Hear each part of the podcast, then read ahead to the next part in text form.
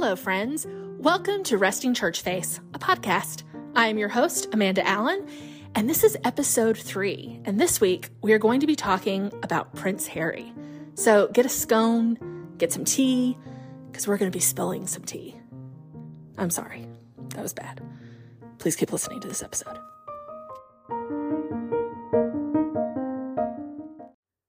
So let's start this off by saying I love all things England. I want to be just like them. I have always felt like I was born in the wrong country. I should have been born in the United Kingdom. I love everything to do with their culture, their music, their books, their actors. I've been to London twice. And the first time I walked through Covent Garden with my sister, I started crying. And she was like, What is wrong with you? And I was like, Every Hugh Grant movie I have ever seen is coming to life right now. I felt like I was home. So I have always been interested in anything to do with the British way of living. I'm fascinated by the royal family. I don't always agree with the royal family, but all the way from to the beginning, when we toured Westminster Abbey and I saw, you know, the tomb, I think it's Edward the Conqueror. It's like 1066. I want to know all about it.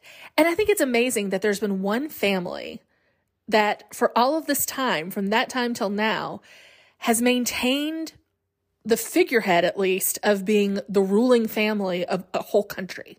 That is so fascinating to me. And when I was growing up, the hot topic royals were Princess Diana and Prince Charles, who is now King Charles.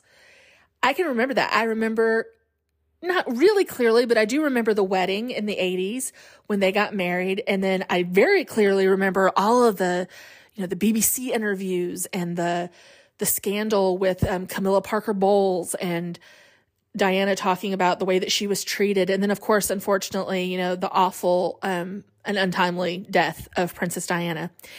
And that was the thing that everybody talked about in the 80s and 90s.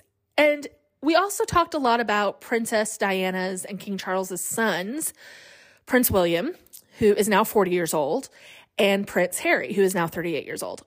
And in the 90s, Prince William was the stuff. He was on every teen magazine that I can remember. I can remember my sister talking about how good looking he was. And for some reason, I think he's like two years, he's two years younger than I am, but I just like wasn't into him because he was two years younger because back then that was like, you know, he's a kid. but I look back at these pictures and I think, wow, he really was good looking.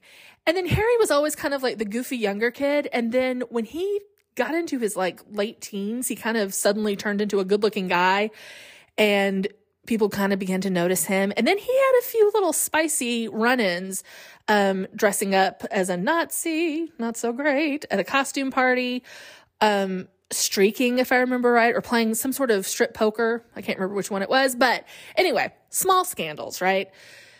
And then we get into their adulthood and Prince William marries Kate Middleton, and everybody loves Kate.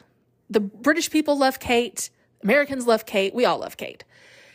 And they have three children. Prince William, of course, is next in line to the throne after King Charles now.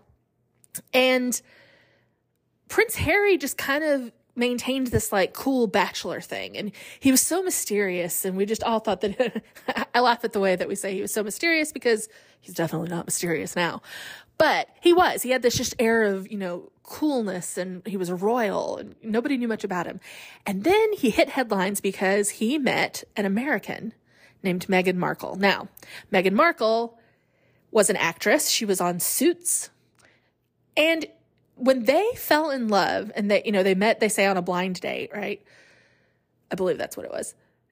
It was a big deal because there were things that had really never happened in the royal family that it kind of shook things up. Some things were, they shouldn't have been a big deal. Um, like the fact that she was biracial. That was made into a big deal, shouldn't have been. But she was divorced, she was American, and she was three years older than Harry, or is three years older than Harry. So at the time, I remember when they got married, I remember thinking, good for her.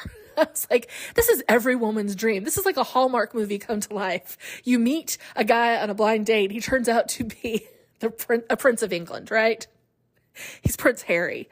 It gave us all hope. And she's also, she was also like middle aged, 36 years old. It could happen to us.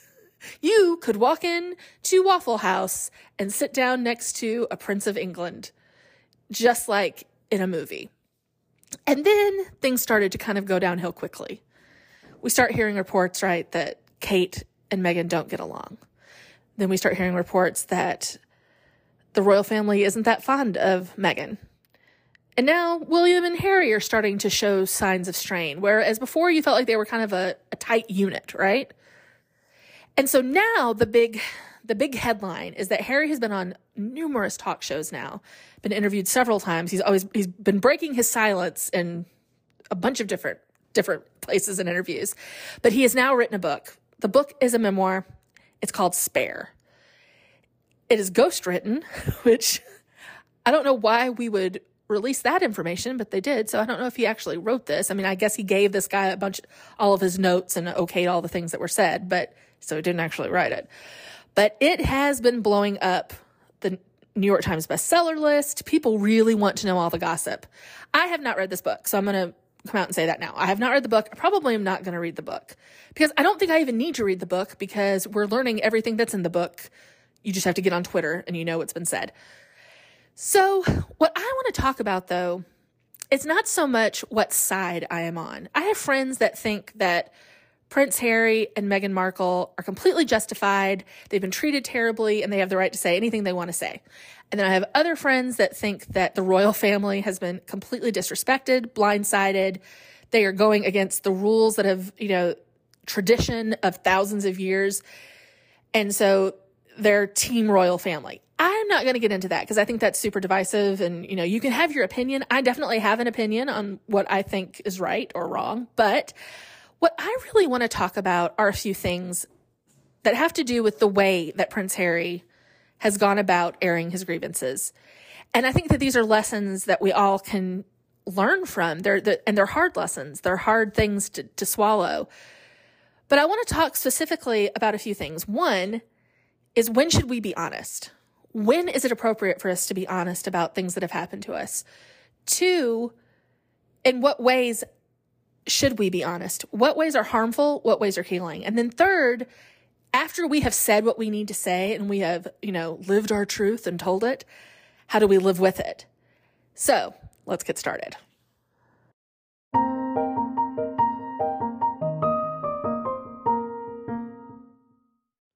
So let's start with number one. When should we be honest? I think it kind of all goes back to something that I spoke about in episode one, and I talked about it in kind of a tongue in cheek way, and that's family business. And I really don't like the term family business because I think today it is synonymous with guilt, secrecy, shame. I think really we should say that it's more of nobody else's business because there are things in families that are just nobody's business. And I'm talking about petty disagreements, right? Sibling fights, parents with fights with your parents, money problems, just everyday run of the mill things that happen in every single family. And those things we can't really avoid. Sometimes sisters in laws don't like each other. Sometimes we don't get along with our in laws. We don't get along with our parents. We don't like our step parents. We don't like the people that our siblings chose to date. We don't like their children. I mean, it can go on and on and on. But those are things that are nobody's business. You don't have to volunteer that information at every function. You don't need to write a tell all book about it. It's just normal life. But when do those things, when do things in families need to be exposed? And I think that definitely when there is abuse, any kind of abuse, sexual, physical, mental, spiritual, those are serious topics. They need to be exposed. Uh, and the person that is doing them and inflicting them upon others needs to be stopped and exposed. So definitely. Um, and I think about a lot of people that we know that if someone had not spoken out about it, they'd probably still be going about doing what they were doing. I'm thinking about Harvey Weinstein, a lot of the different church, Catholic church sexual abuse that happened by priests. It, it took people coming out and saying, this is happening to me. Um, so definitely those kind of things do we need to be honest about. Murder. obviously. If you know somebody's murdered somebody, you probably should tell someone. Theft, embezzling, anything serious, you know, against the law, we should probably expose. So we should be honest about those things. So those are things that we need to be honest about. Maybe you need to write a book. Maybe you just need to call the police. Maybe you need to tell a parent or or someone that you trust. So there are times I think we need to be honest. That brings us to question 2. How do we be honest, right? I think there's a couple ways and it's different scenarios and different things. So there are healing ways of being honest. And in all of those scenarios I mentioned before, abuse and anything that goes against the law, anything that you have been an unwilling participant in and you couldn't control it yourself, or maybe you kept silent because you didn't want to betray a family member or somebody you love. Sometimes you need to come forward and be truthful about things that you have witnessed. And that can be a healing thing for us. I know that there are times that I have been honest about relationships and, and the way that I was treated or that I witnessed someone else being treated that helped me. You know, I began to, to heal from the wound that that had caused simply by talking about it. But I think we can talk about it in ways that are honoring and kind, right? Um, but those particular instances, we don't have to be as careful because those people, if they're committing egregious acts, they should have thought about that when they did it, right? So if you're being honest about a terrible injustice, then more power to you. I think you should be able to say what you want to say. But there's another way of being honest. And this is what I really think um, the Prince Harry thing gets to. So Prince Harry has been really airing all of his dirty laundry, right, in his family. He's talking about how he got into a fist fight with his brother, uh, how Meghan and Kate, all the little petty disagreements that they've had, how he doesn't like his stepmother, how he and his father don't get along. Just, you know, a lot of it comes from, and all of it, honestly, comes from hurt, right? You can tell that Prince Harry has been hurt. But I think the way that he goes about it is the second way of being honest that I think is harmful. In that we're saying things that really go back to that category of nobody else's business, right? But also, even if it is everybody's business, even though these things, you know, he, he feels obviously that these things need to be exposed. He needs to tell his story. There's a, there are ways to tell your story that still honor your family if you want to have a relationship with his family, your, your family. And Harry says he does. He is very adamant that he still wants to have a relationship with his family. And honestly, reading the way that he's been speaking about them, I don't know how that's going to be possible. And I think that we can all learn from this. And I liken it to the Stephen King movie Firestarter. It's also a book. But if it was made in the 80s, Firestarter is a movie starring Drew Barrymore. She is a little girl that has the gift of starting fires with her mind, which sounds really stupid, but it really is a good movie. And of course, the government agency in America and all, all over the place, they really want to get control of her. They want to study her and harness this power. And so the whole movie, her father has been helping her to keep her fire starting abilities under control. So she tries really hard. And then at the end of the movie, the people that are bad guys that have been after her, they have finally mortally wounded her father. And he looks at her and he says, burn it all down as he's dying, right? And she does. She sets fire to everything. She's killing people left and right. She's blowing up tankers. She's blowing up buildings. She's, you know, igniting fireball people all over the place. And it's super satisfying in the movie because you're like, get it. So in the moment, when you decide to burn it all down, like I think Harry is doing, he's burning it all down. He's saying everything he ever wanted to say. Every diary entry he's ever made is now on paper for us to read. It feels good in the moment. And guys, I have done this. I have had moments where I burned it all down. I was so mad. I was so hurt. And I aired all of my grievances in the wrong way.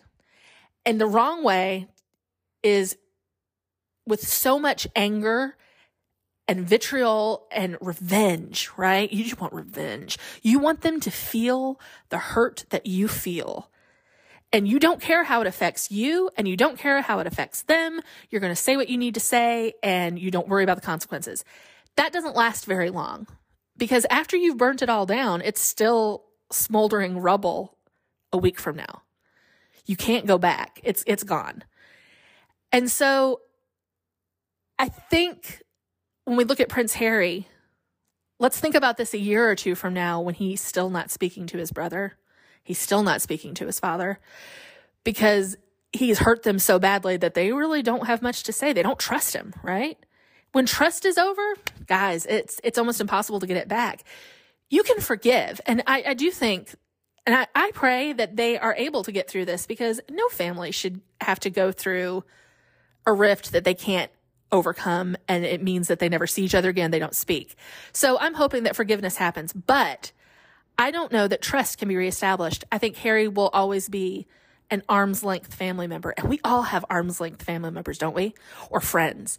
People that we may have forgiven, but we don't trust them anymore. And we cannot maintain a relationship with them in the way that we used to. It's no longer easy.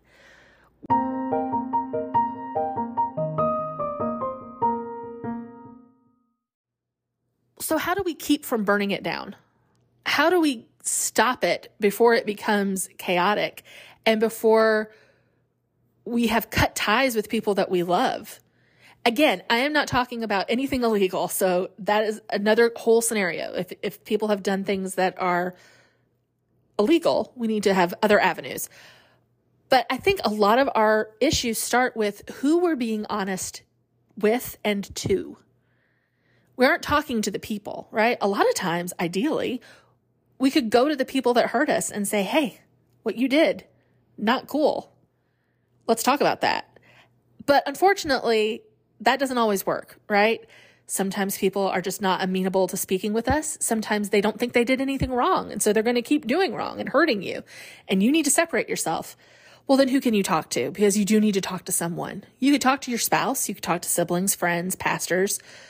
You could pray about it, which I think is, should always be step one. But there is another option that as a church, we sometimes just, for whatever reason, we almost consider it like a dirty word, and that is therapy. Therapy is good, guys. I am a huge fan of it.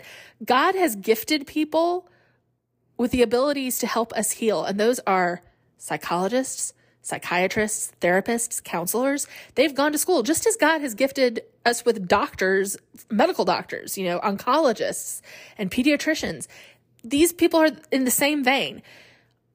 They're healthy and they're good to talk to. They can help you begin to heal. And sometimes it is great to talk to someone who has no dog in the fight. They don't know you. They don't know your family members. They don't know your friends. You can be completely honest and know that it's never going to leave that room. And they're going to give you good, tangible advice that you can start to use. But I think instead of doing that, for some reason, we begin to think that the world is our therapist, right? So I think the first place that we mess up in a lot of times, unfortunately, is Facebook or Twitter or Instagram. We're putting diary entries onto Facebook and we're making our friends and family on Facebook our therapists when they're not. they don't know how to help you. All they like to do is gossip about you, right? Um, you know, we vague book, we put things up that are like, I just don't know how I'm going to carry on anymore about, you know, I'm not going to be able to do this anymore if you don't know, I shouldn't have to tell you. And then, of course, we have to be like, what are you talking about? Because there is a human part of us that loves drama, right? We love this Prince Harry book because we like gossip. But gossip and therapy are two different things. And so we're igniting gossip, but we're not getting anything out of that, right? So who are you're talking to makes a huge difference. And so before you put things on Facebook, let's stop and think. Are we about to really mess up a relationship here? Are we going to make a family member or a loved one not be able to go to the grocery store or feel like they can't because everybody's gossiping about them? So let's stop and think about that. And then what if you've already done it, right? So lastly, how do we live with it if we have already burned the barn down? It's hard because let's say you're standing in smoldering ruins of something that you did. I've done it. I have messed up times in my life where I have said things and behaved in a way that I just am not proud of, right? Because I am human and I mess up. But I handled situations poorly. Sometimes I was justified in being angry, but I didn't react the right way. So, how do we begin to salvage relationships? Well, I think first we need to admit that while the relationship can be repaired, it will never be the same. So if you've burned the barn down, you can rebuild the barn, but it's going to be with different wood. It's not going to be the way it used to be. It's a hard pill to swallow. We have to just accept that, especially if we are the ones that set fire to it in the first place, right? Um, but try that first. I have had uncomfortable coffee conversations like at cafes with people. It's not fun when you have messed up and you have to be like, Hey, what I did, you, you know, you hurt me, but I did not react the right way. And I'm sorry. I don't enjoy doing that. I've had to do it, but I will say once I have had those conversations, a huge load was taken off of my shoulders. A huge burden was lifted because now I can continue on and start to try to rebuild things. I think we also have to accept that that wound is probably always going to be there. That that traumatic thing that you maybe made worse is is never going to really go away. I don't think major hurts can just be completely washed away.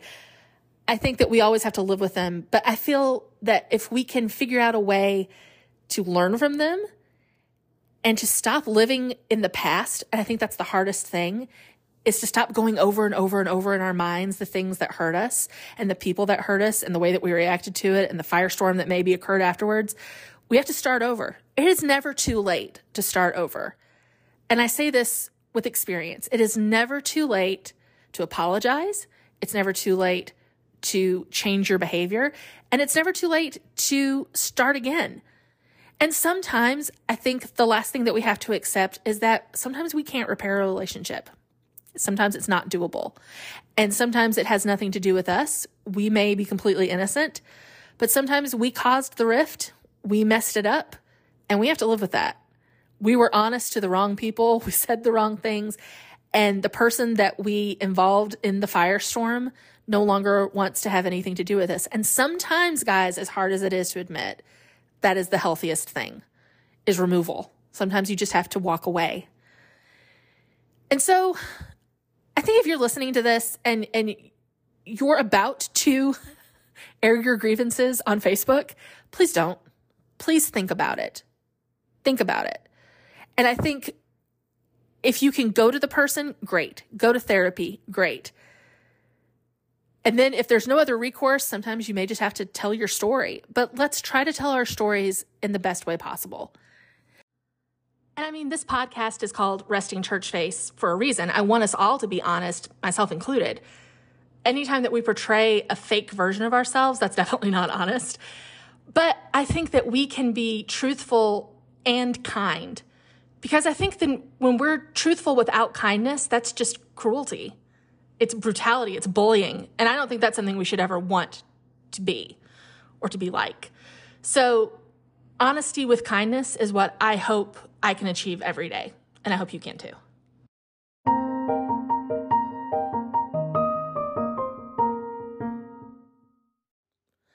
And finally, I just don't want us to forget that Prince Harry is a real person. His family, those are real people.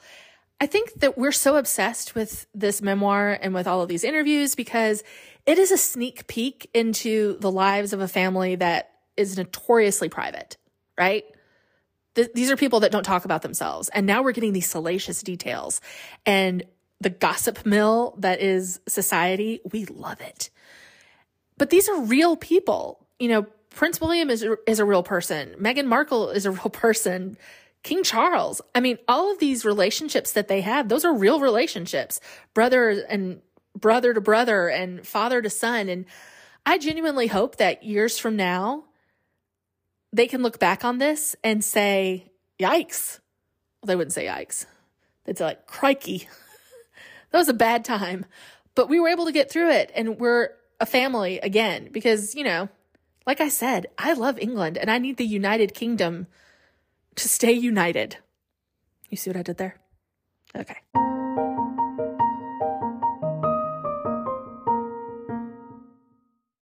So, this week I want to talk about a show on Netflix that goes so well with our theme for this episode, and that is The Crown.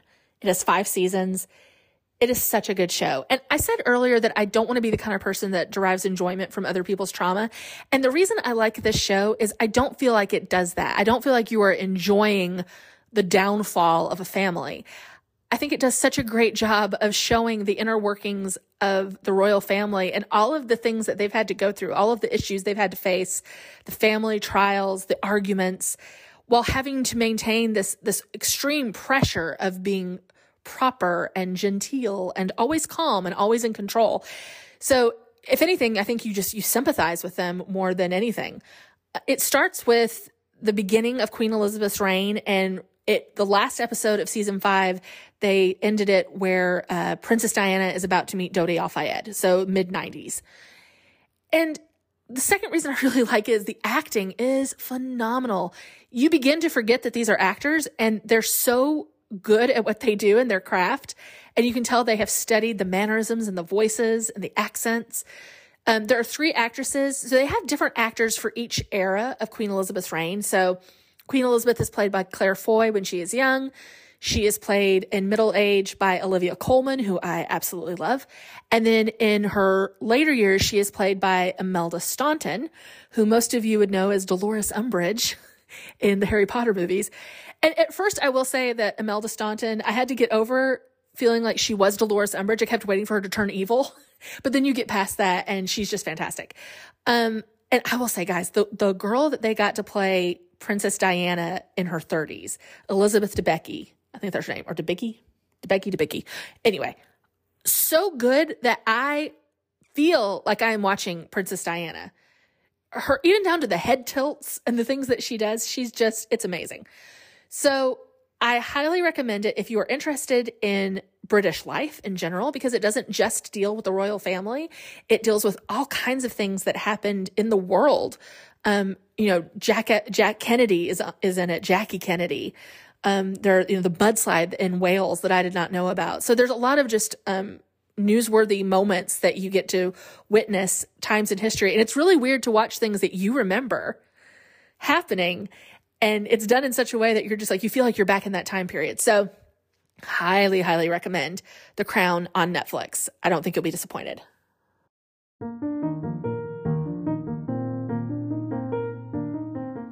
All right, guys, that's it for this episode. Thank you so much for hanging out with me for another half hour of your week. I really appreciate it. And thank you again for all of the wonderful comments you're leaving and the reviews on Apple Podcasts. That helps so much with people being able to find the podcast. So if you could keep following and subscribing and liking, oh, that means the world to me. You can find me on Instagram. It's super easy. It's at Resting Church Face. I hope you have a wonderful week and let's get together again soon.